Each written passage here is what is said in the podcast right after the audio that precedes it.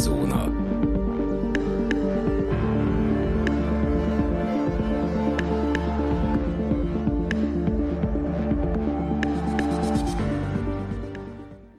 Üdvözlünk minden kedves hallgatót, ez itt a Szürke Zóna Podcast, én Dani vagyok, és velem van általában hoztunk Rezső. Sziasztok! A mai adásban a dohányzásról fogunk beszélni. Bevallom őszintén, hogy eleinte egy kicsit frappánsabb címet akartam ennek az adásnak adni, de nem megnevezett felek leszavazták ezt, és utólag egyébként valamennyire egyet is értek, mert talán egy kicsit clickbaitre hajazó címet akartam volna adni, ami körülbelül úgy hangzott volna, hogy a bizarr történetek a, a, a dohányzásról, vagy, vagy a dohányzás történelméből, vagy valami hasonló, és hát nyilván itt a Szürke Zóna podcast keretein belül nem szeretnénk félrevezetni a hallgatókat, hogy bármi frappáns címet adunk, és utána nem igazán támasztjuk alá ezt a címet, úgyhogy egyet is értek, hogy ez a, amit adtunk neki végül, ez jobban passzol ez az egészhez. Ettől függetlenül azért fogunk beszélni néhány olyan történetről, amióta így a cigarettázás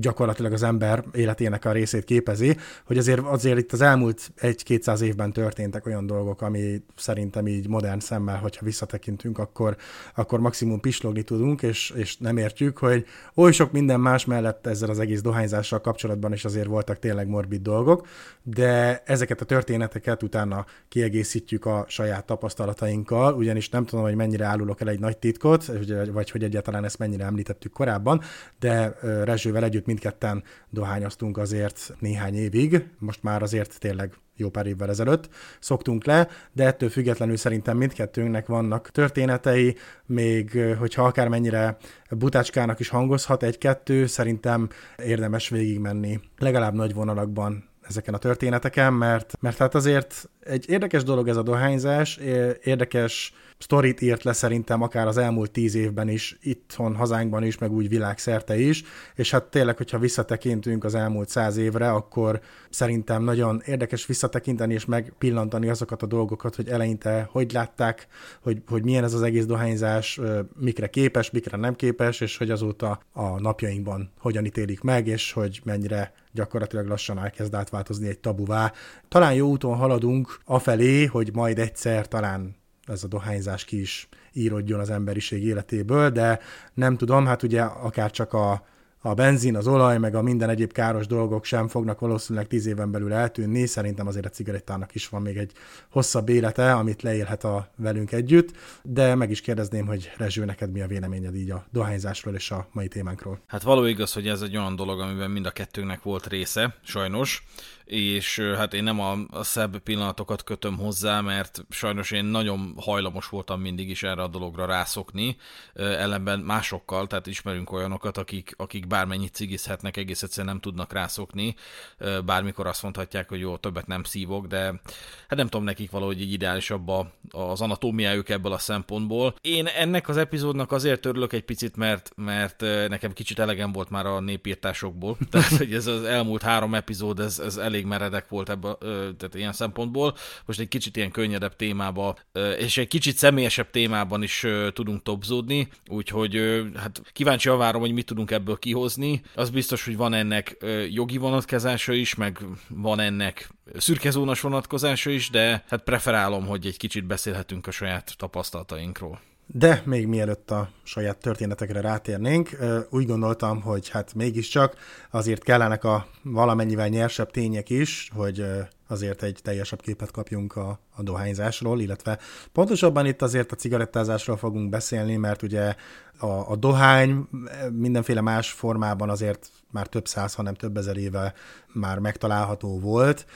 de ugye a cigaretta volt az, ami, ami igazán egy nagy boom volt, és és egy, egy meghatározó formája a dohányzásnak. Honnan máshonnan indítanám a történetet, mint az Egyesült Államokból, ahol is a 19. század elején terjedt el a cigaretta. Ezelőtt a dohány többnyire pipák, szivarok vagy rágás útján fogyasztották.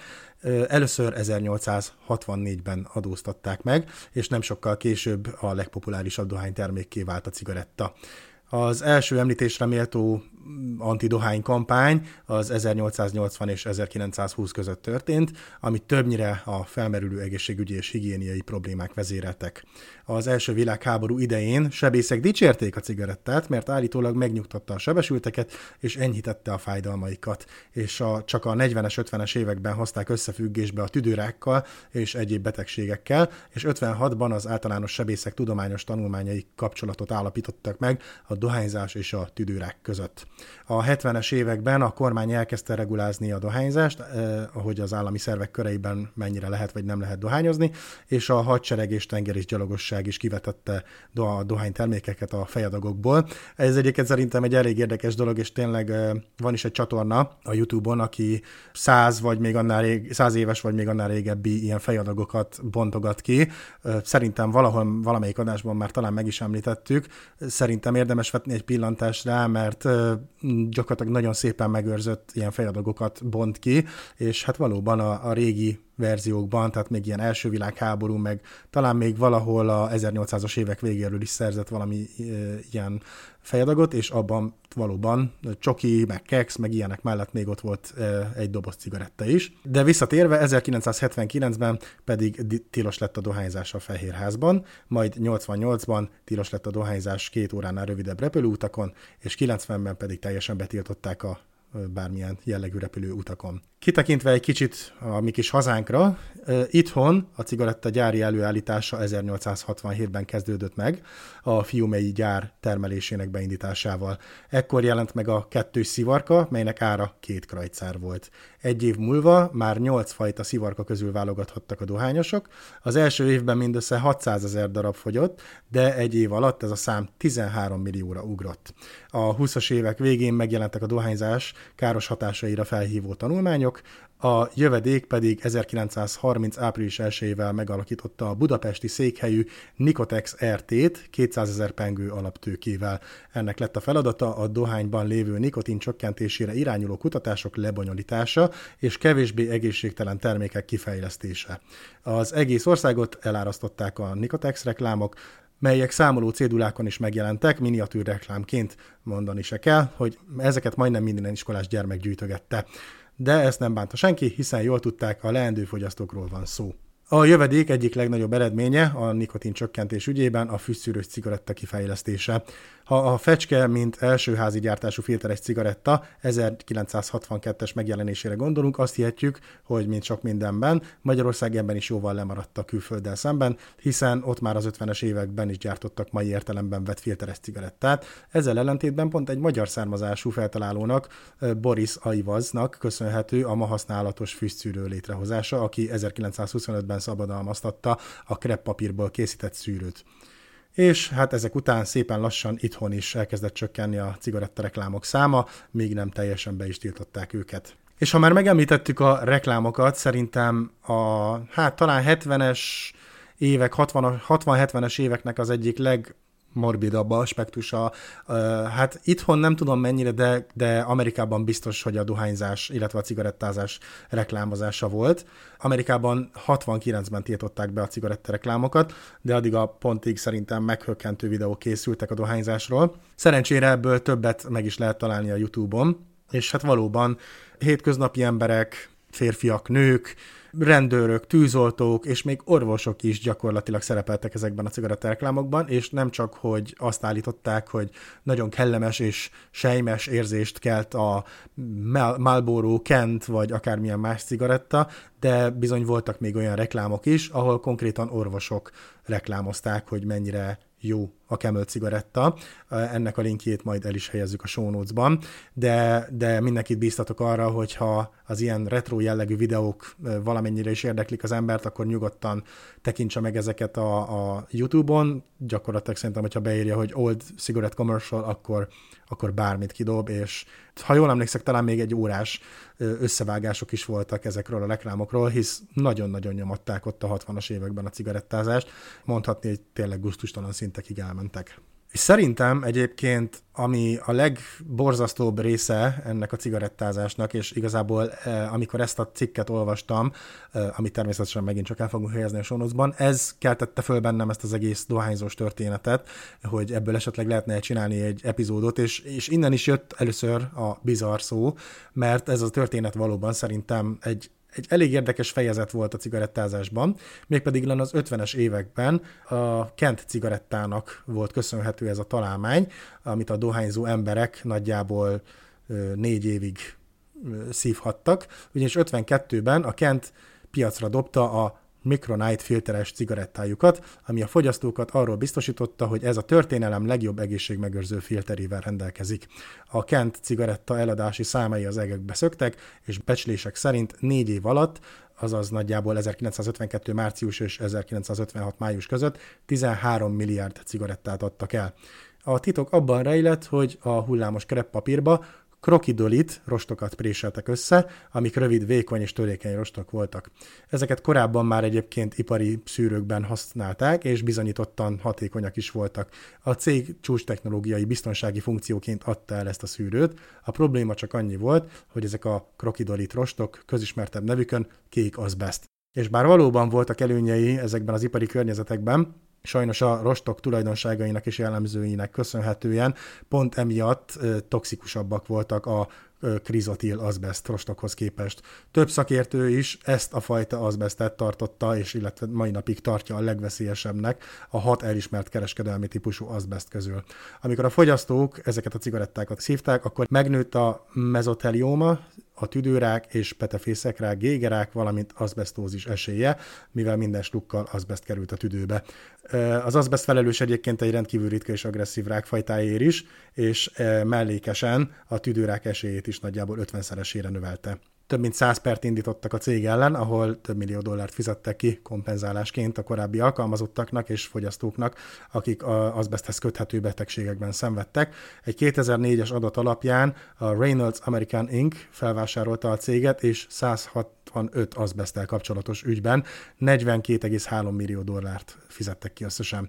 de akkoriban egyébként, hogyha egy kicsit visszamegyünk, akkor 56 környékén a Kent csendben cserélte le a szűrőket, tehát nem nagyon csináltak ebből műsort, ezután a cellulót acetát szűrőkre tértek rá, és egészen a 60-as évekig gyakorlatilag még mindig csak nőtt a cégnek a popularitása. Ott utána egy kicsit elkezdett zuhanni, de ettől függetlenül még mindig benne volt a top 10 cigaretta márkába, egészen 79-ig, ahol már egy kicsit visszább zuhant. Ezekről a rövid történetekről, illetve történelmi pillanatok után menjünk egy kicsit rá néhány adatra.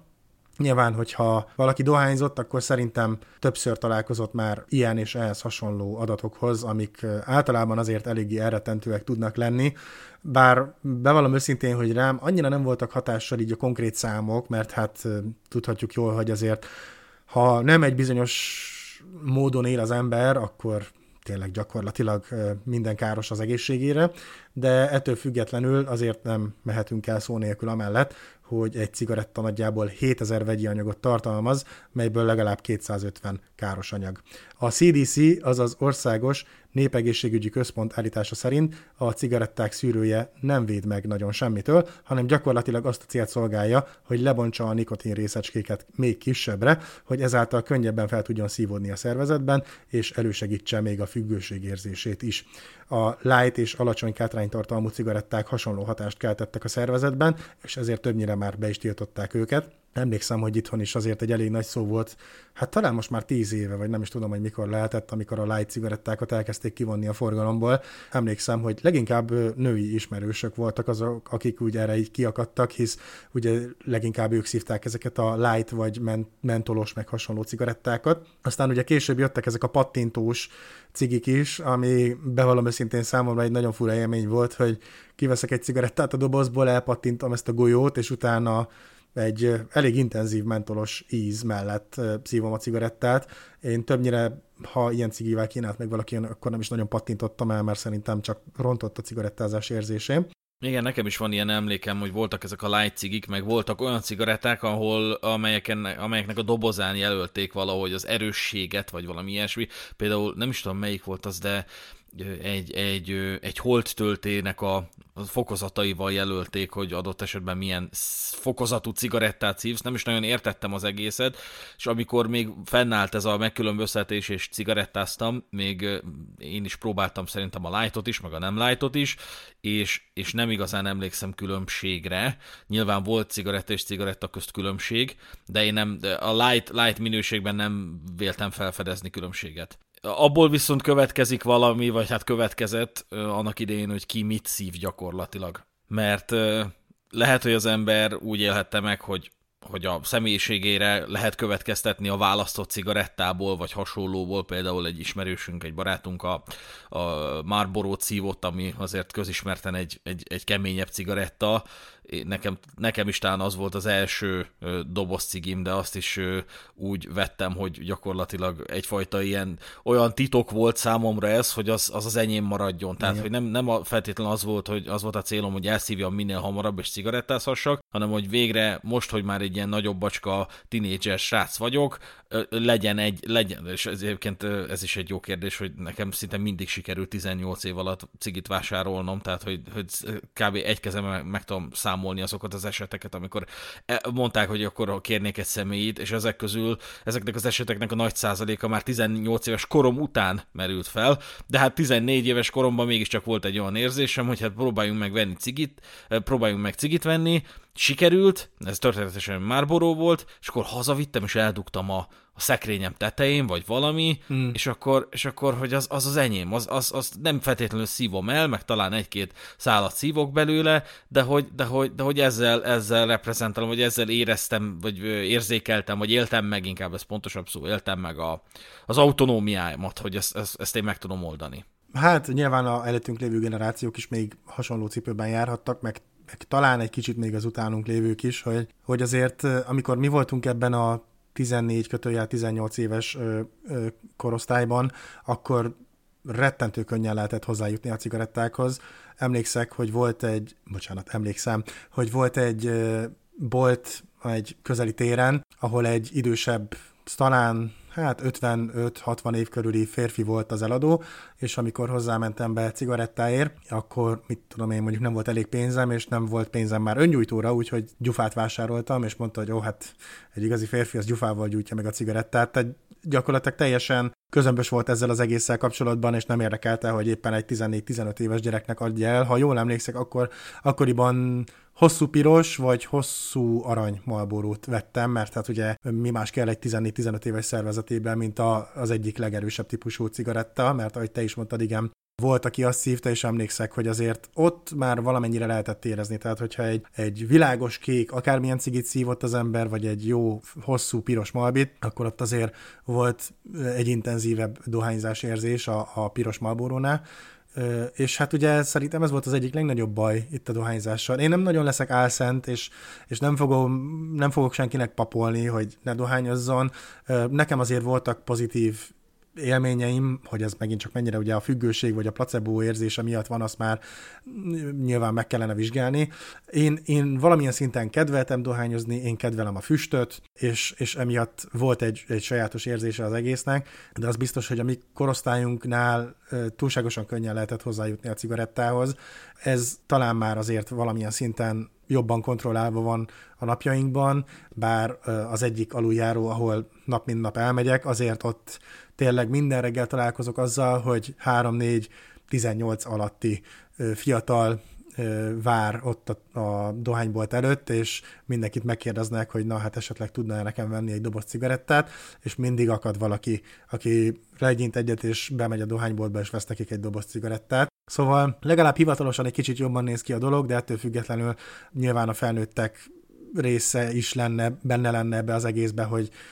mégse vegyenek már gyerekeknek cigit. Nyilván ettől függetlenül szerintem még mindig lennének csatornák, ahol hozzá tudnának ehhez jutni. Hát ugye az a baj, hogy ez a dohányzás, meg hogy hol van betiltva, meg hol nincs betiltva, hogy amikor dohányoztam, akkor nagyon zavart, amikor elkezdték a megállókban betiltani, hogy cigizzél, meg itt, meg ott, meg amott, meg kijelölt dohányzóhelyek. Emlékszek, hogy még éttermekbe is cigarettáztunk egy időben, és hát nyilván ez megint csak egy sajátos életérzés, de amire én annyira nem is gondoltam feltétlenül, maximum akkor, amikor én már nem dohányosként ültem egy olyan asztalnál, ahol cigarettáztak, hogy egyébként évente több tízezer nem dohányzó hal bele a second hand smokingba, azaz, hát gondolom magyarul nagyjából a passzív dohányzásba. Hát ugye ez például már egy elrettentő dolog tud lenni, hogy mennyire nem figyelnek a dohányosok sokszor a környezetükre, és hát, ahogy említettem, be van tiltva a busz megállóban a dohányzás, ettől függetlenül megint csak nap mint nap találkozok dohányosokkal, akik konkrétan a tábla alatt szívják a cigarettát, és annyira viszont meg már eljutottam, hogy azért ez már zavarjon. Tehát én dohányosként mindig próbáltam figyelemmel lenni a környezetemre, ha valakit zavart, akkor attól távolabb álltam, de nem csak egy lépésre, hanem akkor tényleg egy kicsit messzebb mentem, vagy akkor nem gyújtottam rá, és, és tényleg mindig próbáltam arra odafigyelni, hogy ha valakit zavar, akkor egyszerűen ne fújjam az orra alá a füstöt, és ez a baj a, ezzel a dohányzás kultúrával, hogy szerintem az emberek többsége egyáltalán nem figyel erre oda, és nem gondol bele abba, hogy adott esetben egy terhes nő, egy beteg öregember, egy fiatal gyerek, vagy akár ki mellett szívja a cigarettát, és egy lépésre tőle természetesen, és még hogyha nem is az arcába fújja, ettől függetlenül belemegy a dohány füst a illetőnek a szervezetébe, és hát nyilván azért nem feltétlenül a halál a vége, de ettől függetlenül még ugyanúgy okozhat betegségeket az is, hogy te passzívan dohányzol. Hát igen, a régi szép idők, amikor, idézőjelben mondom a régi szép időket, amikor épületen belül is lehetett cigarettázni, tehát hogy például a Lurdi ház volt ugye a törzshelyünk, hogyha mondhatom így, amikor hm. mozizni mentünk, akkor oda mentünk, és igen, mai aggyal már elképzelhetetlen, hogy ott volt egy olyan szekcióval le lehetett ülni, és akkor ott elszívhattad a cigarettádat, tehát hogy és én ezt üdvözlöm, hogy ma már ezt nem lehet megcsinálni, mert szerintem rohadt gáz, tehát hogy nem is az, hogy, hogy, hogy, hogy büdösnek érzem a füstöt, vagy, vagy zavar, hogy mások cigarettáznak, hanem egész egyszerűen úgy érzem, hogy, hogy épületen belülre nem való a cigi. Igen. Tehát, hogy, hogy pláne amikor így kocsmákba mentünk, és azt éreztük, hogy így nem lehet látni, mert annyira sok a füst. Gáz, igen, tehát ez tényszerűen azért hat a, a, a passzív dohányosoknak a, az, az egészségére is, tehát akik csak léglegzik be a mások füstjét, és egy, egy dolog, ha visszamehetnék az időbe, akkor tuti, hogy, hogy valahogy kezelném, hogy amikor én cigiztem, akkor ugye hát ilyen nagyobb baráti társaságnak a tagja voltam, te is a tagja voltál ennek, és így többnyire hozzám jöttünk át, nálunk volt így hely ezekre a találkozókra, és a szobámba így néha egy csomóan így beültünk, és így néztünk egy filmet, vagy valamit, tehát ez ilyen, ilyen tendenciózus közös buli volt, hogy akkor, akkor nézzünk meg egy jó filmet együtt. Uh-huh. És így négyen, öten beültünk, és akkor hát ugye természetesen ezeknek a tizenéves gyerekeknek azért mégiscsak hát idő, időnként azért cigarettázni kell, tehát hogy meg kell, hogy legyen az a cigi az fél óránként, vagy akár még rendszeresebben is, és akkor annyira egy ilyen hanyag ember voltam, hogy amikor mondták, hogy hát állítsátok meg, mert mennék cigizni, akkor mondtam, hogy figyeljetek, gyújtsatok rá itt, hát nem érdekel. És akkor én is, én is elkezdtem a szobámba cigizni, volt annyi, akkor a függetlenségem, hogy így idő után már bizonyos kor fölött már ebbe így nem szóltak bele, és akkor négy-öt manusz így ott, ott cigizett a szobába, konkrétan az ágyamba fekve, így, mint a heringek így egymás mellett, és úgy néztük a filmet, hogy, izé, hogy, hogy, hogy cigiztünk, és akkor le, oda hamusztunk a, a közénk rakott hamutálakba, és hát elmentetek, és akkor utána, utána mondom, hogy milyen füst ragadt meg, és az a gáz, hogy nem csak, nem olyan füst ragadt meg, ami egy szellőztetéssel ki tud menni, hanem beszívták a bútorok, meg a fal idő után már a cigifüstöt, uh-huh. és és, és, gyakorlatilag a, a bútorok, az összes bútor lecserélése és, a, és a, az újrafestés oldotta meg ezt a problémát, mert felnőttebb fejjel amikor elkezdtem én is egy kicsit erre tekintettel lenni, amikor jönnek át a lányok, akkor, is, akkor, akkor ne azt érezzék, hogy cigiszag van itt, tudod, az mm. azért rohadt gáz. És, és, és na hát ez egy olyan probléma volt, amit, amit mai agyammal tuti, hogy nem, nem követnék el, vagy nem, nem követném el azt a hibát, hogy egyáltalán a, a szobámba cigarettázok, és, és hagylak titeket is cigizni a szobámban. Nekem is az egyik végül is rövid kis történetem, ez pont erről szól, hogy a házban cigarettáztunk,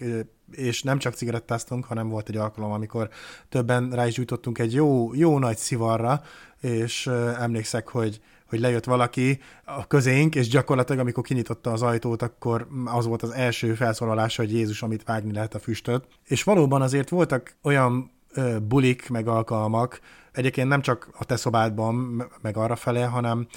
az egyik legemlékezetesebb számomra az az volt, szintén nagyjából 15, maximum 16 éves koromban, amikor a, a hírhet Bang Dance Hallba mentem el, és megint csak ugye simán hozzájutottam cigarettához, de nem is az volt a, a érdekes része, hanem ugye ebbe a Bankdance Hallba 18 év, hát nem csak, de többnyire 18 év alatti fiatalok mentek szórakozni, ahol bármi nemű probléma nélkül adtak nekünk alkoholt, ugye nyilván az alkoholról is lehetne még századást csinálni,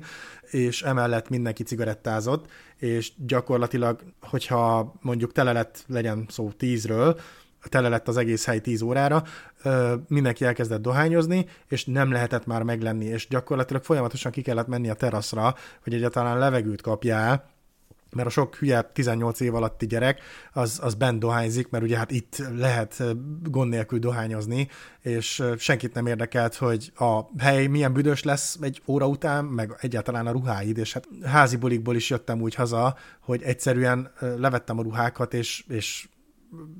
majdnem elhánytam magam, hogy milyen büdös cigi szaga van a, ruháimnak, és hát oké, okay, az egy dolog, mert akkor én levettem a ruhákat, azt legközelebb ki lesz mosva, de hát igen, ezek után el sem merem képzelni, hogy, hogy akkor egy szobában nálad, ahol tényleg négyen, öten cigarettáztunk, nem egyszer, hogy akkor ott azért tényleg egy, akár egy év leforgása alatt mennyire be tudják szívni a bútorok, meg, meg a szőnyeg, meg a minden, a, a cigi füstöt, és hát bevallom őszintén, hogy ezért így felnőttebb fejjel, bár nem igazán gondolkoztam még kocsi kérdésen mostanában, de azért a nem, nem dohányzó dolog, amit oda szoktak írni, azt is egyre jobban értékelem, mert, mert valóban egyszerűen minden, minden formában toxikus tud lenni ez a cigaretta, hogy, hogy káros a te szervezetedre, káros a körülötted lévők szervezetére, de még egyszerűen a, a fal meg a minden függönyök is beszívják, és, és, és nem tudsz tőle megszabadulni. Az a helyzet, hogy szerintem ma már abban nincsen vita, hogy káros a cigaretta vagy sem. Igazából abban van, van vita egyszerűen, hogy, hogy az embernek megvan-e, meg lehet-e az autonómiája arra, hogy maga döntse el, hogy mit tesz a saját testével, tehát, tehát az, az kétségtelen, hogy, hogy, hogy káros, mert gyakorlatilag ma már, ma már olyan helyekről is kitiltották a cigarettát, ahonnan nem is gondolná, tehát például a, a dohánygyáraknak, meg az ilyen dohánytermékek forgalmazóinak az igazgató tanácsainak az üléséről is ki van tiltva, tehát nem, nem, cigar, nem lehet cigarettázni olyan testületi üléseken, amelyek, amelyek, amely üléseken gyakorlatilag a, a cigarettának a minél fokozottabb értékesítése érdekében döntenek, tehát hogy ez egy eléggé, eléggé beszédes dolog. Az, az szerintem egy üdvözlendő körülmény, hogy drágul a cigi, tehát, hogy, hogy azt szerintem még a dohányosok is azt tudják mondani, vagy hát bízom benne, hogy a dohányosok ezzel együtt tudnak érteni, hogy hogy azzal, hogy drágul a cigi, azzal nem, nem a te zsebedből akarnak minél több pénzt kiszedni. Nyilván, nyilván ez a végső cél, de hogy erre lehet egy, egy, egy olyan lehetőségként tekinteni, hogy na legalább ritkábban fog cigit venni, vagy, vagy valami. Nyilván, aki, aki ekte dohányos, az akkor is ki, meg fogja venni azt a cigarettát, hogyha, hogyha 10 ezer forint per doboz. Tehát ugye emiatt nem kell aggódni, de az a helyzet, hogy ezeknek a dolgoknak a radikális drágulása azért a, ezeknek a dolgoknak a fogyasztását grandiózusan visszavetik. Tehát például, ha jól tudom, a skandináv országokban rendkívül megnehezítették például az alkoholfogyasztást, Szóval onnan tudom, egyszer voltam ö, Oszlóban, ugye Norvégiában, és ott rohadt drága volt minden, tehát hogy nagyon meg kellett válogatni, hogy, hogy mit fogyasztunk, mert mindegy, tehát ilyen iszonyat gyorsan fogyott a pénz, és egy étterembe szerettem volna meginni egy sört, és, és hát én is, meg a feleségemnek is kértem egyet, és akkor mondtuk, hogy hát ilyen sört, eleve tényleg iszonyat drága volt, tehát a, a nem tudom pontosan, de a, a, itt egy korsó sörnek a másfél-kétszerese volt egy ilyen kis üveg sör, mm. és akkor egyszer csak mondja a, a pincér csaj, hogy can I see some ID? Tudod, amikor így 30 éves vagyok basszus, és így nyilván sejteti, hogy elmúltam 18, de hogy, de hogy annyira megszigorították ezt a dolgot, hogy neki kötelessége volt elkérni tőlem a, a személyi igazolványomat, tehát nem, nem csak rohadrága volt, meg személyi igazolványhoz volt kötve a fogyasztása, de még, még egy csavar tettek bele, hogy konkrétan egy vasárnapra esett a születésnapom, és akkor mondtam a feleségemnek, hogy na hát, hogyha még ilyen drága is minden, akkor legalább, legalább egy, hadd egy doboz sört így a mai nap, hogy ne, ne menjünk akkor sehova, csak, csak üljünk le, azt hadd egy sört, és bementünk a kisboltba, és akkor kiraktam a pultra az egy doboz sört, és akkor mondja az a pultos csaj, hogy ja, ő ezt nem, nem adja el nekem. De. És akkor mondom, mi, mi az Isten? Mondom, how come, hogy why? Kiszé, hogy miért? miért? Hát mert vasárnap van, nem lehet alkoholt értékesíteni. Igen. Hát mondom, mondom, fasza. Na de mindegy, visszatérve a cigarettára, hogy azért mégiscsak ezeknek a termékeknek a, gra- a, a radikális drágulása az, az sok esetben visszaveti ezeknek a fogyasztását, és hát az mégiscsak egy ilyen konszenzuális előny, hogy a társadalom kevesebbet cigizzen. De te, természetesen nem lehet az embereknek a jogát elvenni, véleményem szerint, hogy azt tegyen a testével, amit akar. Hogyha az ember cigarettázni akar, hogyha abba akar megdögölni, hogy, hogy napi két doboz cigit elszív, akkor szíve joga nyilván szomorú, de kik vagyunk mi, hogy ezt megmondjuk. Viszont azért rohadt alattomos dolog a cigi, mert így észre se veszed, hogy rászoksz, és hogyha olyan a, olyan a lelkületed, meg olyan az anatómiád, akkor egész egyszerűen,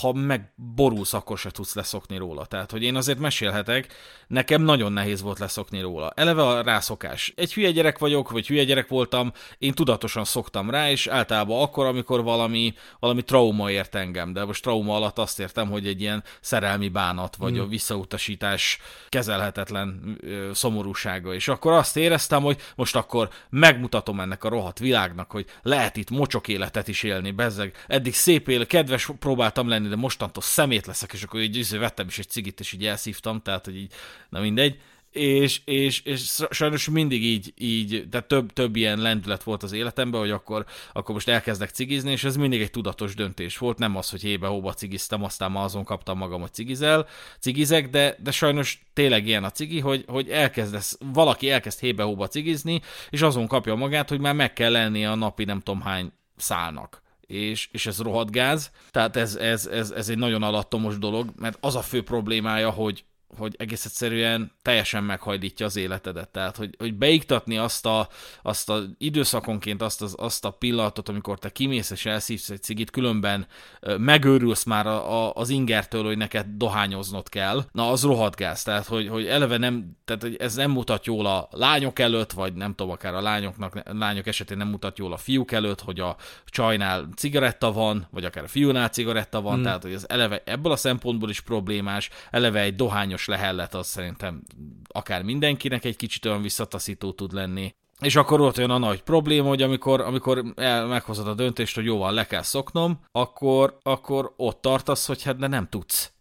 És ez, ez valami iszonyat gáz, tehát hogy milyen dolog ez már, hogy nem van olyan dolog, ami, amire úgy tűnik, hogy lenne hatásod, hogy egy bizonyos dolognak a fogyasztása, egy bizonyos terméknek a megvásárlása és fogyasztása, és egész egyszerűen az inger meg a vágy, amit, amit, amit érzel az iránt, az nem teszi lehetővé azt, hogy te felhagyj ennek a terméknek a vásárlásával. Ez valami felfoghatatlan dolog, és, és amikor már rég azt érzed, hogy sokkal jobb lenne az élet a cigaretta nélkül, és még mindig ott tartasz, hogy jó, de de majd ezután, de majd ezután, és majd, majd, hogyha, majd hogyha ez elfogy, akkor talán megfontolom, de aztán közben eszedbe jut, hogy de hát hétvégén buli lesz, hát ott nem akarok leimolni, ott így is úgy is cigarettázni fogok. És akkor ugye vannak azok a, azok a bulik, ahol, amikre elmész, úgyhogy nincs nála cigi, mm. és megfogadtad, hogy nem fogsz cigizni, de egész egyszerűen annyira szeretnél, annyira vágysz rá, hogy nem bírod megállni, és, és akkor megjelenik valaki, akinél van cigi, és tudod, így mondod, hogy de nem szabad, de nem szabad cigizni, de megfogadtam. És akkor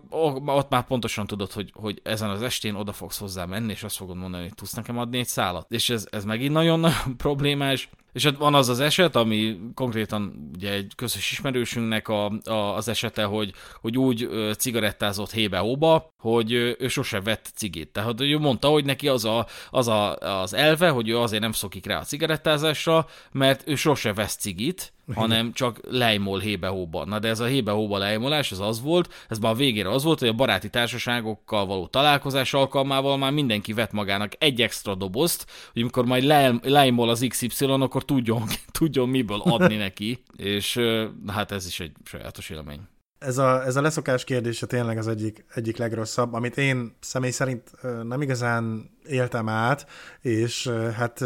néhány dohányzó ismerősöm ezért szerintem majdnem meg is kövezett, mert annó, hát talán 2017-ben szoktam le, és mondhatjuk, hogy, hogy egy nap alatt sikerült leszoknom. És csak a hallgatóink kedvére, hogy nehogy azt higgyék, hogy jaj, hát akkor biztos pár hónapja szívtam hébe-hóba cigarettát. Nem, én akkoriban már évek óta dohányoztam, és eleinte napi egy doboz zal szívtam el, és a végén ezt úgy redukálódott talán egy napi fél dobozra. Hát ugye a munkahelyen is ez úgy nézett ki, hogy akkor óránként kimegyünk cigizni, de igen, tehát azért legalább 8-10 szállat szívtam naponta. Volt egy legénybúcsú, ahol szerintem egy másfél-két doboz cigit elszívtam, mert hát ugye a házi bulikban meg hasonló helyeken, ahogy mondtad, vittünk egy extra dobozt, és ez nem csak feltétlenül azért volt, mert hogy valaki volt tőlünk, hanem hogy fel kell készülni, hisz tudjuk, hogy azért az ilyen házi bulikban rendszeresen kiárkálunk, ugye ott van a sör vagy egyéb pia a kezünkbe, kínálunk a, a jó levegőbe, és láncdohányosként folyamatosan szívjuk a cigarettát, és ezek után a legény búcsú után én egy annyira másnapos állapotban voltam, hogy ö, nem akartam rágyújtani. Ez nálam egyébként valamennyire jellemző volt, hogyha úgy, úgy igazán trotyon voltam vasárnap, akkor, akkor nem gyújtottam rá, vagy maximum este környékén egy szállat elszívtam, de valamilyen csodával határos módon ezt a, ezt a vasárnapi érzést ezt így sikerült kinyújtani, és eltelt három nap, három hét, három hónap, és még mindig nem gyújtottam rá, és, és valamilyen oknál fogva nem is nagyon akartam rágyújtani, nem is éreztem az ingert arra, hogy én dohányozzak. Úgy látszik, hogy ez valamiért egy olyan meghatározó élmény volt, hogy, hogy egyszerűen nem akartam rágyújtani, és emlékszek, hogy ezelőtt egyszer idézőjelesen közösen leszoktunk még talán tizenéves korunk végén, vagy valamikor, és talán még hónapokban számoltuk, hogy na most már hat hónapja nem gyújtottunk rá, akkor emlékeim szerint egész könnyen letette te is a cigarettát, de, de hát ugye fiatalok voltunk és bolondok, és szerintem maximum egy év után újra elkezdtünk dohányozni, szerintem még jobban cigarettáztunk utána, mint előtte, de végül hát mind a kettőnknek sikerült, és hogyha nem emlékszek rosszul, akkor neked is az, az utolsó leszokásod legalább egy minimális részben köszönhető volt annak, hogy azt mondtad, hogy ó, hát hogyha a Dani leszokott, akkor én is leszokok. úgyhogy, ha ez tényleg így van, akkor örülök, hogy ehhez hozzá tudtam járulni, de, de tényleg nem, egy retentő nehéz dolog tud lenni, és hát nem hiába van az, hogy több ismerősünk már többféle leszokási módszert próbált alkalmazni, és még mind a mai napig, évek után még mindig nem sikerült leszoknia. Hát akkor beszéljünk kicsit a leszokásról. Én nem ismerem az ilyen tapaszokat, tehát azokkal sosem volt ö, élményem, és az ilyen e-cigiket, meg az ilyen, ilyen félmegoldásos, elektronikus alapú ö, dolgokat sem, is csak közvetve láttam, de azt tudom, hogy egy csomóan gyakorlatilag azért vesznek, vettek ilyen elektromos cigarettákat, meg mit tudom micsodát, hogy akkor így majd leszokok, mert hogy majd ezt, ezt szívom, és akkor majd nem a, nem a dohányt fogom szívni, hanem ezt, és akkor majd, majd, majd emiatt leszokom. Na ebből szerintem szinte minden esetben az lesz, hogy akkor uh, veszel egy elcigit, csak utána folytatod a dohányzást a megszokott módon, de legalább már kiadtál egy rahedli pénzt az elcigire. De ez persze a régi idők, tehát hogy, hogy én ezt a, a, mondjuk a 15 évvel ezelőtti időszakra vetítettem, de hogy akkor még nem volt ilyen vaporizáció, tehát hogy ez is egy sajátos élmény. Nyilván tök jó ezt az ilyen vízgőzt pöfögtetni, mm. és nem, nem gondolom, hogy ez ugyanaz, mint a dohányzás, de nyilván ez, ez, ez is megérne egy külön adást, mert hát ezek az ilyen, ilyen milleniáris legények jönnek ezekkel az ilyen füstfelhőkkel, vagy gőzfelhőkkel, így előlépnek belőle így a hév megállóból, legalább, legalábbis ilyen élményeim vannak ezzel, tehát hogy ez is nyilvánvalóan arra is tehát arra is utal, vagy azzal is dolgozik, hogy, hogy, hogy én nem cigizek, én vaporizálok. Látjátok, hogy vaporizálok? Ugye mindenki látja, ugye a sarkon túl is látjátok, hogy itt egy srác vaporizál, és az én vagyok. Tehát ugye szerintem ide is visszavezethető illetve hát ugye a leszokásos tippek, na ez a nagy probléma, hogy igen, tehát ez sajnos így benyögésre rohadtul nem megy az embernek, meg, meg, meg ilyen random elhatározás, hogy na jó van, én most már abba hagyom, és ilyen alattomos a cigaretta, hogy egész egyszerűen nem, nem, nem enged téged leszokni. És nekem, és tényleg most már szerencsére azt mondhatom, hogy már évek óta nem cigizek, és nem is fogok már, mert most már undorodom tőle. Tehát ahhoz képest, hogy basszus, nem tudom, éveken keresztül, néha keményebben, néha gyengébb, évben, de hogy cigiztem, és mindig, amikor egy kicsit átmenetileg sikerült leszokni, mindig ott volt egy ilyen reménység a lelkemben, hogy de egyszer még fogok cigizni, hogy, hogy nem, nem kell nagyon elgyászolni ezt a dolgot, hogy egyszer ne, én még, én még fogom, meg fogom ezt élni. Most már nyoma sincs ennek, és most már úgy vagyok vele, hogy ha csak arra gondolok, hogy nekem cigarettáznom kell, már attól öklendezni kezdek. Mm. És, és ez, ez szerintem egy ideális, tehát ide kellene eljutni mindenkinek, aki le akar szokni, és hogy nekem mi működött, az a helyzet, hogy ehhez ilyen ideális bolygó együttállás kell. Tehát, hogy ezt, amikor, amíg nem jön egy ilyen suga alatt, addig szerintem nem lehet ezt erőltetni. Tehát, amíg nem érzed azt, hogy igen, most van itt az ideje, addig, addig felesleges diktálnod magad, csak szivatod, meg, meg, meg kínzod magad, hogy nem, nem szabad cigizni, nem szabad cigizni. Nekem először jött egy olyan, hogy bementem, bementem egy, egy dohányboltba, és hát eleve ezek a rohadt dohányboltok is egy kicsit nálunk itt Magyarországon arra ösztökélték az embert, hogy ezt abba kéne hagyni, mert mm. ugye ahhoz képest, hogy korábban minden rohadt boltban volt cigi, ugye ezt így, így centralizálták, hogyha mondhatom így, vagy privatizálták, vagy nem is tudom mi, hogy nevezzem, vagy deprivatizálták éppen, de hogy ilyen dohányboltokba került a, a cigaretta, és hát ott akkor, amikor ezek így kialakultak, ugye már tudjuk, hogy azért, az azért ez nem versenyeztetés útján lett eldöntve, hogy kinek lehet dohányboltja, hanem ugye hangfelvételek bizonyítják, hogy hát hit, hithű jobboldainak kell lennie azoknak, akik, akik el akarnak vin, vinni ilyen, ilyen lehetőséget. Mm. De, hogy, de hogy ez volt a megélés, hogy itt a faluba, ha mondhatom így, gyakorlatilag a centrumban volt volt négy-öt ilyen dohánybolt, egymás mellett ráadásul, tehát hogy még ennyi, ennyi koncepció sem volt mögötte, hanem aki éppen talált valamilyen valamilyen kiadó üzletet, ott gyorsan nyitott egy dohányboltot, semmi nem volt bent, csak egy pult, meg mögötte egy, egy, egy, egy rahedli cigi, tehát így a kezdeti időszakokban, hogy nem, nem volt még lottózó benne, vagy mit, most, most momentán nem tudom, hogy mi van bennük, de hogy akkor tényleg csak semmi egyéb, csak egy, egy üres szoba, benne egy pult, meg egy kassa, és mögötte felsorakoztatva a cigaretták. És, és hát ezek ugye sok esetben ilyen hétkor bezárt, bezártak, de amikor neked pénteken fél nyolckor fogyott el a cigarettád, akkor hát úgy, úgy jártál, hogy nem fogsz tudni cigizni. Tehát, hogy ez is egy olyan sajátossága volt ennek az országnak, hogy, hogy, hogy ami egy kicsit elősegítette azt, hogy emberek abba hagyják a cigit és nekem a leszokás az a, úgy sikerült első hullámban, hogy bementem egy ilyen dohányboltba, és egy rohadt hosszú volt a sor, hogy cigit kapjak, és türelmetlen voltam, meg eleve mire elbalaktam oda már az fárasztó volt, és, és közben néztem ezeket a plakátokat, amik ott ki voltak rakva, és akkor láttam ilyen lekonyuló végű cigis plakátokat, és hát ezek ugye arra próbáltak hatni, hogy persze cigizzél, csak impotens leszel. És ez nekem, nekem ott abban a szent pillanatban, lehet, hogy, hogy egy nappal később nézem meg ezt a plakátot, akkor semmi hatása nincsen, de ott olyan erős volt, hogy, hogy sarkon fordultam, és kimentem a dohányboltból, és, és ott nem is gyújtottam rá egy darabig. Aztán később elkezdtem évekkel később jóval enyhébben cigizni, tehát hogy hébe-hóba tényleg egy-egy ilyen szál, inkább a, így, a, így a, hogy mondjam, így a 20 éves koromnak az elgyászolása volt, szerintem mm. inkább, hogy, hogy akkor még, még az utolsó ilyen bulikat éljük meg, és a még jó kis ilyen cigis sörös beszélgetéseket még éljük meg, de aztán azt is, azt is, azt viszont meg már úgy hagytam a bogyóval, hát most már ezt tényleg nem csinálom, elajándékozom a cigit, és nem fog többet, többet cigizni, az nagyon-nagyon sokat segített. Nem is emlékszem már, hol láttam, láttam egyszer egy ilyen videót, vannak ilyen tartalmak, amik ezzel foglalkoznak, hogy hogy szokjál le akármiről, nem csak a cigiről, hanem az ilyen káros szenvedélyeidről, hogy mindig nézzél, el, nézzél elébük, nézd meg, hogy milyen eredményt vársz tőle. Tehát, hogyha mondjuk, hogy azzal jár a te cigarettázásod, hogy mondjuk egy nap ilyen 40 percenként vagy fél óránként kimész a munkahelyed elé dumcsizni a portással, vagy a biztonsági őrrel, és közben elszívsz két cigit, akkor, akkor lehet, hogy nem is a cigiért csinálod ezt, hanem csak egy kicsit kikapcsolódjál, kicsit duncsizzál a portással, meg kicsit ne a munka, munkahelyeden legyél, vagy ne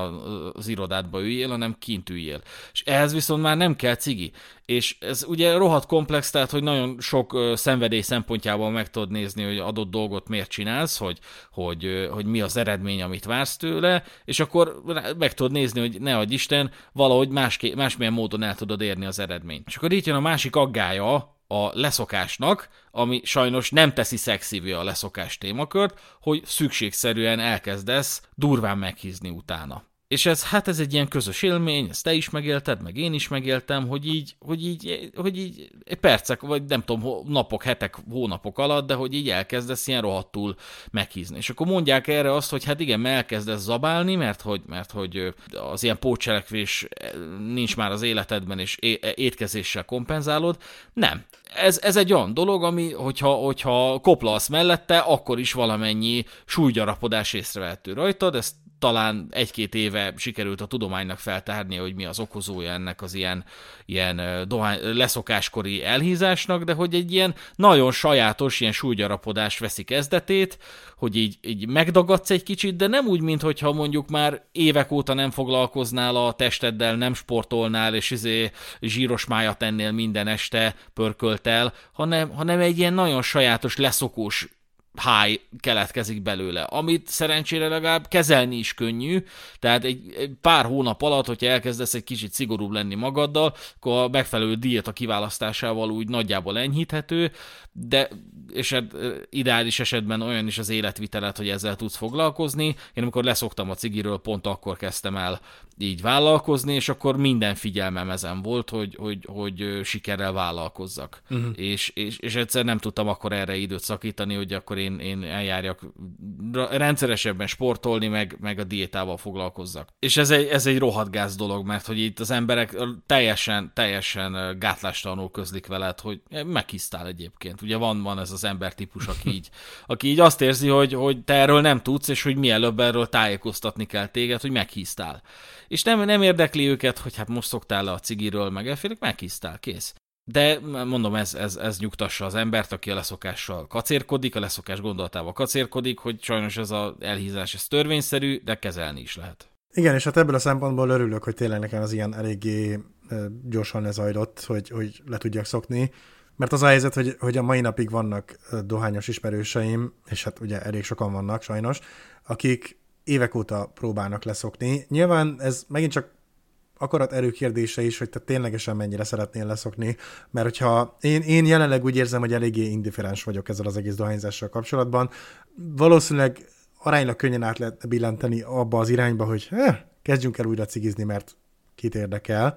de, de ugye ők, mint, mint jelenleg dohányosok, ha azt mondják, hogy szeretik a dohányzás érzését, szeretik azt, hogy kimennek reggel a kávéval, elszívnak egy cigit, ugye ez egy nagyon bevett rutin szokott lenni a dohányosoknál, hogy akkor na az első cigit reggel elszívjuk, megisszuk mellé a kávét, ez egy egész rituálé, egy szeánsz gyakorlatilag, és amíg ezek az érzések ott vannak, és amiket te is elkezdtél fejtegetni, hogy, hogy itt lehet, hogy nem is arról van szó, hogy neked cigizned kell a kávé mellé reggel, hanem egyszerűen csak az, hogy lehet, hogy neked arra van igényed, hogy minden reggel kimenjél egy 3-4-5 percig a friss levegőre, a reggeli harmatot beszívva megéld azt, hogy na, akkor elkezdődött a nap, és nyilván kávéra is ki lehetne térni, hogy az is ugye függőséget okoz,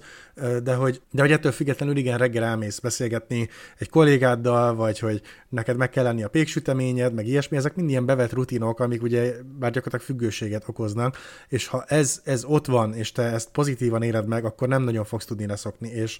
Hallottam már azt, hogy próbálkoztak ugye ezekkel a tapaszokkal, próbálkoztak azzal, hogy szivaroznak, vagy elkezdenek pipázni, mert ugye az nyilván egy sokkal körülményesebb folyamat. Hát mi azt megtapasztaltuk, hogy ugye egyik ismerősünk elkezdett nagyon-nagyon rövid ideig pipázni, és gyakorlatilag egy 10 perc elmegy azzal, hogy megtömd a pipát, kitisztítsd, meg meggyújtsd, és utána meg ne három sluk után aludjon ki, és ez azt mondaná az ember alapvetően, hogy ez tök jó, mert, mert talán ez az egész körülményessége a folyamatnak, azt talán megpróbál egy picit leszoktatni, de hát nem, nem sikerül, mert utána meg rágyújtasz egy cigarettára, vagy közben, közben rágyújtasz egy cigarettára. A vízipipázás meg ugyanez, de ott még legalább aztán még több füstöt beszísz a szervezetedbe, és ott vannak ezek a cigis, nikotinrágók, meg mi egyéb, és, és egyszerűen semminek nincsen hatása. És, és az a baj, hogy ugye most van ez a ICOS is, és több ismerősömnél gyakorlatilag a történet úgy nézett ki, hogy veszünk egy icos annak érdekében, hogy kicsit csökkentsük a, a cigarettázás mennyiséget, és leszokjunk a papíros, kátrányos minden cigiről, de ez nagyjából egy-két hónap leforgása alatt átfordult abba, hogy jó, most már nem vesznek idézőjelesen rendes cigit, hanem akkor innentől kezdve ezeket az ICOS ilyen, ilyen félbevágott cigiket vásárolják, és, és ugyanúgy dohányoznak benne is, mert ennek már nincsen dohányszaga, nem büdösíti be úgy a lakást, legalábbis biztos, hogy nem maradandóan, és nálunk is vannak olyan programok, amit ugye benne a lakásban csinálunk, legyen szó társasozásról, vagy bármi másról, és én a mai napig úgy vagyok vele, hogy jó, ezt az icost meg esetleg még talán a vízipipát, hogyha valaki vízipipázna, akkor azt engedném benne a lakásban, és hát ez ugye odáig fajult, hogy gyakorlatilag lánc ájkaszoznak benne a lakásban, ami engem annyira nem zavar, mert hát azért mégiscsak tizenakárhány évig dohányoztam, de hogy azért van egy-két ismerősöm, aki pedig elég érzékeny a cigarettázásra, hát meg a dohányfüstre, és,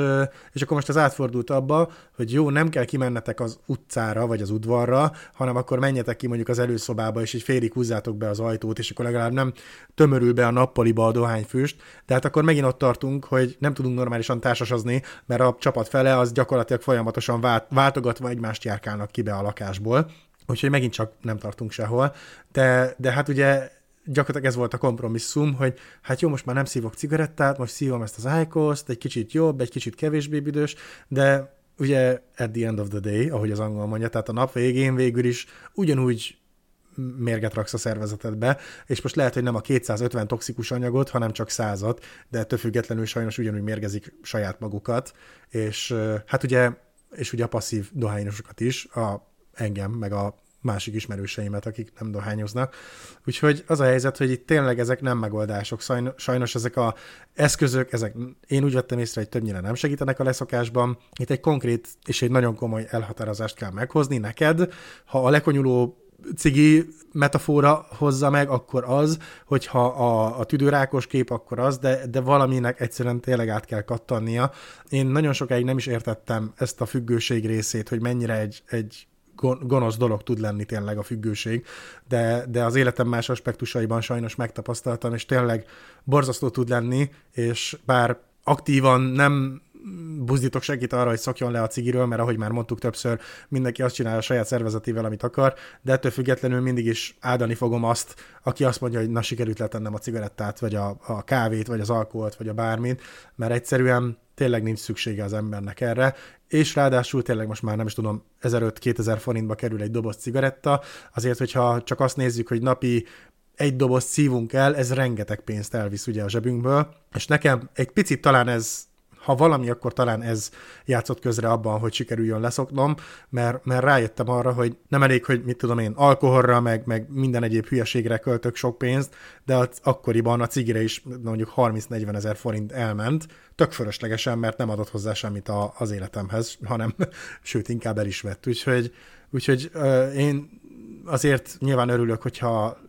ennek a műsornak köszönhetően is bármilyen szinten elindítunk valamit a hallgatóinkban, mert szerintem nagyon fontos az, hogy, hogy azért egészségesen élhessen az ember, és hát tényleg azért nagyon-nagyon rossz hatása tud lenni a szervezetre a cigaretta. Egy, egy pillanat erejéig ki is tekintve, ezt annó, amikor dohányoztam, ezeket az adatokat már akkor is megtaláltam, de csak gondoljunk bele abba, hogyha elkezdünk, eldöntjük, hogy leszokunk, már 20 perccel az utolsó cigaretta után gyakorlatilag elkezd regenerálódni a szervezet, és két kötőjel öt év után már a stroke esélye is nagyon redukálódik, és, és nagyjából eléri egy nem dohányos szintjét, és tíz év után már a tüdőrák esélye is nagyjából feleződik, és ezt még lehetne sorolni, mert ugye érrendszeri problémák,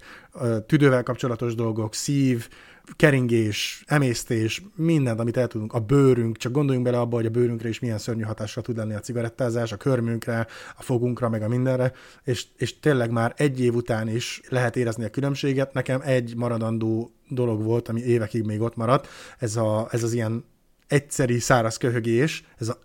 és nagyjából ennyi, és ez még elalváskor is ugye folyamatosan így, így köhögtem egyszer-egyszer, és ez mondjuk még egy, egy-két-három évig ott volt, de elkezdtem érezni azt, hogy ugye ha föl kell futni a lépcsőn, akkor bár még mindig meghalok, de most már legalább azért jobban bírom, jobban bírok alapból futni, a kondim is javult, meg, meg egyszerűen fittebbnek és, és énénkebbnek éreztem magam, úgyhogy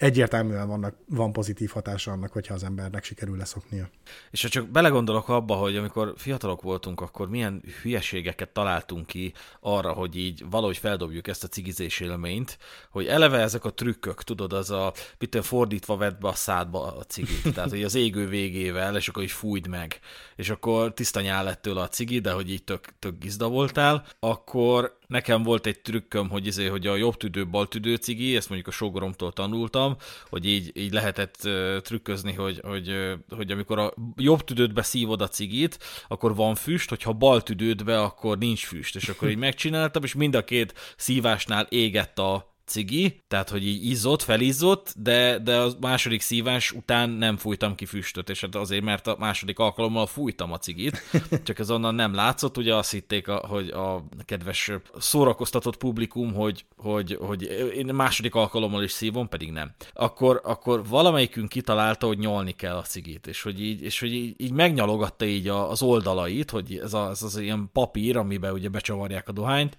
hogy ez ilyen nyálas legyen, vagy hát nem is az, hogy nyálas, hanem... De hát először, először nyálas lesz, nedves, de aztán az megszárad, és akkor hát semmi nem következik bele az ég egyet a világon. Akkor volt ez a teljesen szánalmas ilyen, ilyen cigi asztalhoz ütlegelése, tudod, ezekkel az ilyen kis finom mozlatokkal, mint hogyha bármi következne belőle, hogy a, a nem szívott végét, hanem a gyújtandó végét így, így enyhén így, így, így ráütlegeled így az asztalra. Na ez is ilyen szánalmas dolog, de hát sen, tényleg senki nem tudta ezt megmagyarázni, hogy ez miből következik. Akkor jött a tömött cigi, tehát hogy de ez szerintem a legalja, tehát hogy, hogy, hogy, így, hogy így jöttek ezek a srácok így, a, így az egyetemi dohányzóba, hogy mit vizsga előtt így elszívjon mindenki egy cigit, és akkor valaki megérkezett, kivett a táskájából egy ilyen, úgy nézett ki a cucc, mint egy ilyen ipari, ilyen kap, kapos betűző, tehát, hogy így, hogy így, hogy így ki kellett nyitni, így, mint, a, mint ezeket az ilyen kapcsozó szarságokat, így be kellett tömni a dohányt, akkor a papírt így begöngyölted, és akkor így, ilyen, így, ilyen hanggal így, így, így megtekerted a cigit, és akkor oké, okay, én el, elismerem, hogy ez egy tök autentikus formája, meg mit te milyen káros anyagoktól tudod megmenteni magad, meg hogy olcsóbb is, hogy ugye egy csomóan ö, ilyen tömös cigit vesznek, vagy tömös dohányt, és akkor, és akkor maguk megtekerik, de, de volt egy haverunk, aki meg, aki meg úgy tömött cigit, hogy gyakorlatilag fo, ö, szívószálló, szívószállal tömte bele a már eleve ilyen, tehát eleve megcsavart üres cigaretta papírba, ö, ilyen szívószállal töltötte bele. Természetesen béna lett az egész, egész, és akkor az történt, hogy cigizett, és amikor, amikor eljutott a, a, a, a cigarettájával a ciginek egy olyan pontjára, ahol, keves, ahol kevesebb dohány volt, akkor a cigi végén izzó ilyen dohánycsonk így, így lángolva így leesett a földre, tudod? És így a szőnyegre. És akkor így kurva gáz volt, tehát, hogy így... Igen, hát ha a macsóság közepette kijavíthatlak téged, a, a cigi benyálazása az azért volt, hogy ugye lassabban égjen a cigaretta, mert hogy nedves a papír, de hát vagy most uh, tudományosan ez valóban három másodpercet, vagy akár mennyit is jelentette, ezt nem fogjuk soha megtudni. De, de hát igen, azért szerintem bevallom őszintén, a mai napig amikor úgy érzem nagyon-nagyon minimálisan is, hogy nekem rá kéne gyújtanom egy cigarettára, akkor az leginkább a filmek vagy sorozatok hatására van, mert akármennyire is betiltották a reklámokat, a, meg a cigarettázásnak ezt az egész promócióját. Ettől függetlenül szerintem az ilyen macsó karakterek, meg, meg tényleg az ilyen akciófilmekben szerintem nagyon látványosan és úgymond étvágygerjesztően tudják sokszor előadni ezt az egész ö, dohányzást, meg ezt a szeánszt, ahogy te meggyújtasz, elszívsz egy cigarettát, meg trükközöl az ujjaiddal, meg, meg a Zippo, hát ugye, hát a Zippo is egy nagyon kiemelt spotot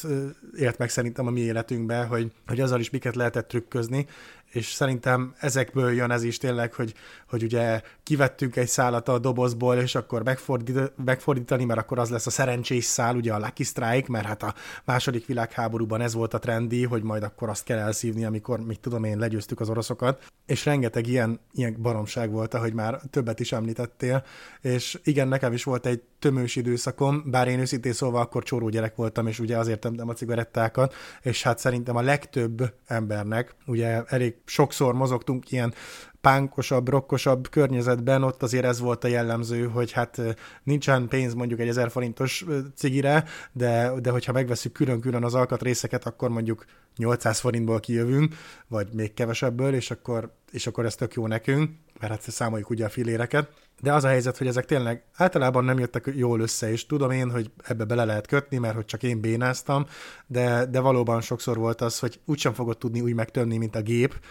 meg ugye, össz, hát most idézvélesen ugye össze is van ragasztva a rendes cigaretta, úgyhogy azért marad az egybe az egész, és a tömött cigi pedig sosem lesz olyan, és, és hát ráadásul a káros anyagok mellett még akár tűzveszélyes is lehet, ugye amikor lepattannak vagy leesnek ezek a nagyobb égő darabok. Úgyhogy igen, nagyon, nagyon sok mindent megéltünk azért az évek alatt, és talán mondhatom azt, hogy szerencsénkre ezekről a vape, e meg ezekről az elf bar, én erről az elf barról szerintem egy évvel ezelőtt nem is hallottam. Ezekről teljesen le is maradtunk, és nem is olyan rossz ez, mert azért a vépről is hallottam már én történeteket, hogy ugye ott is milyen aromák, meg, meg vegyi anyagok vannak belekeverve ebbe az egész lötybe, amit utána ez elvaporizál, és akkor te azt beszívod a szervezetedbe, és hogy értem én, hogy ebben nincsen kátrány, meg nincsen dohány, de hogy ettől függetlenül van benne még százezer másik dolog, és, és szerintem akár csak az elfbárnak, meg ezeknek a dolgoknak mindegyiknek az a veszélye, hogy még nem tudjuk, hogy mi a veszélye pontosan, mert hogy még nem létezik olyan régóta, nyilván esetleg amíg már rövid távon kimutatkoztak, azt már rá lehet kenni, de hát gondoljunk csak abba bele, hogy azért jó pár évnek el kellett telni, míg egyáltalán a normális cigarettákat elkezdték összefüggésbe hozni betegségekkel, és, és elkezdték nyomatni azt, hogy gyerekek, ezt nem kellene csinálni, mert káros az egészségedre. Ugyanez lesz szerintem ezekkel az alternatívákkal is, hogy, hogy van egy nagy boom, mindenki ezt használja, mindenki ezt szívja, mindenki meggazdagodik belőle, és utána jön a következő trend, és talán talán ez a modern kor egyik nagy találmánya ebben az egészben, hogy nem hagyják végigfordulni ezt a, ezt a körforgást, hogy kiderüljön a vépről, hogy milyen szar, és utána miért ne szívd, hanem már jön az elfpár, és amikor az elfpárról kiderülne, hogy miért rossz, akkor már jön a következő, és gyakorlatilag ez egy ilyen véget nem érő dolog lesz a, a, a dohánygyáraknál, meg a nagy dohánycégeknél, hogy, hogy mi az új következő trendi dolog, amit a fiatalságnak lehet prezentálni, és ugyanúgy megint csak a 18 év alatt is fogja szívni, mert vanília íze van, meg tutti frutti, meg mi egyéb, és csak ugyanúgy ö, rá fog szokni, és függőséget fog okozni. És nem csak, a, nem csak a, az összetétele ennek az anyagnak okoz függőséget, hanem már a formája is, erre is figyeltek. Vannak ezek az ilyen hú, nem emlékszem az konkrétan, hogy mi, micsoda, de ilyen, ilyen vízgőz pendrive méretű kis ja, igen. Elektromos cigikék, most elfejtettem a nevét, de hogy ez kifejezetten azzal a, azzal a célral lett kitalálva, hogy hát ez, ez egészséges cigaretta, hogy gyakorlatilag nem dohányt, abszolút mentesül, mentes mindenfajta dohánytól, meg a, ennél fogva a kátránytól is, de ettől függetlenül a kis tinédzser gyerekek ugyanúgy rá tudnak szokni, nem csak azért, mert hogy, hogy élvezik az ízét, meg eleve az agy olyan ö, enzémeket terve, termel ezeknek a szívása után, amik egész egyszerűen így, így kívánatosá teszik, hanem, hanem már a formája is, amilyen formatervezett, teljesen ilyen, ilyen addiktív formájú dolog, tehát nem csak az anyagban, nem csak a fogyasztandó anyagban van a, a, az a része, amire rá mm. lehet szokni, hanem már önmagára a formára is, tehát hogy nem, nem jutottunk előrébb ezekkel a dolgokkal. Nem. Egyébként azt hiszem ez a vape pen talán, vagy legalábbis az is hasonlóan néz ki. És hát igen, nem néz ki túl jól, annak tényleg valamennyire örülünk, hogy kezdik kicsit itthon is ellehetetleníteni ezt az egészet, hogy nyilván ugye meghatározzák, hogy most már a legtöbb helyen nem, sőt, gyakorlatilag beltéren nem lehet dohányozni, meghatározták azt is, hogy hol tudsz vásárolni, és hát ugye ezzel redukálták azt, hogy mikor tudsz vásárolni, és ami nekem így nem dohányos szemmel az egyik leg, legszimpatikusabb aspektusa volt ennek a, ennek a normális cigaretta, cigaretta eladásnak. Most már évek óta nem gyújtottam rá, és tavaly ősz környékén volt az, hogy egy reptéren először találkoztam egy cigarettás dobozokkal megtömött fallal, mert gyakorlatilag dohányboltokba se jártam, ugye? Konstatáltam, hogy gyakorlatilag ugye márkátlanították a cigarettákat, mert minden egyes cigarettás doboz nagyjából ugyanúgy nézett ki, azt se tudtam, hogy melyik a Marlboro, vagy a Palmel, vagy az akármelyik így ránézésre, mert csak azt láttam, hogy ezek a semmit mondó színek, és, és ezek a guztustalan képek vannak rajta. És, és, és talán ez akine, akire ez hatással lehet, ez talán segíthet abba, hogy rá se szokjon, mert hogy most már nem csak az van, hogy a doboznak az egyik oldalán van egy kis kép, hanem majdnem, hogy ebből áll az egész doboz. Úgyhogy, úgyhogy remélem, hogy az, ebbe az irányba egy kicsit tovább tudunk haladni, és tényleg uh, tudunk segíteni abban, hogy, hogy valaki akarva akaratlanul is leszokjon, és, uh, és talán, talán sikerül elérni azt tényleg, hogy itt Magyarországon is jelentősen lehessen redukálni a, a dohányosok számát, és hisz ez mindenkinek a előnyire válhat idővel. Úgyhogy ez lett volna a Szürke Zóna Podcast Dohányosok című epizódja, ahol kicsit kitárgyaltuk a, a dohányzás történelmét, beszéltünk egy kicsit a saját élményeinkről, tapasztalatainkról, és megosztottuk néhány véleményünket. Remélem tetszett nektek, és nyilván, ahogy ezt már többször említettük, senkit nem próbálunk meg így a hallgatóink közül sem rákényszeríteni arra, hogy szokjon le a dohányzásról, de szerintem, ha teheti, akkor mindenképpen próbálja meg.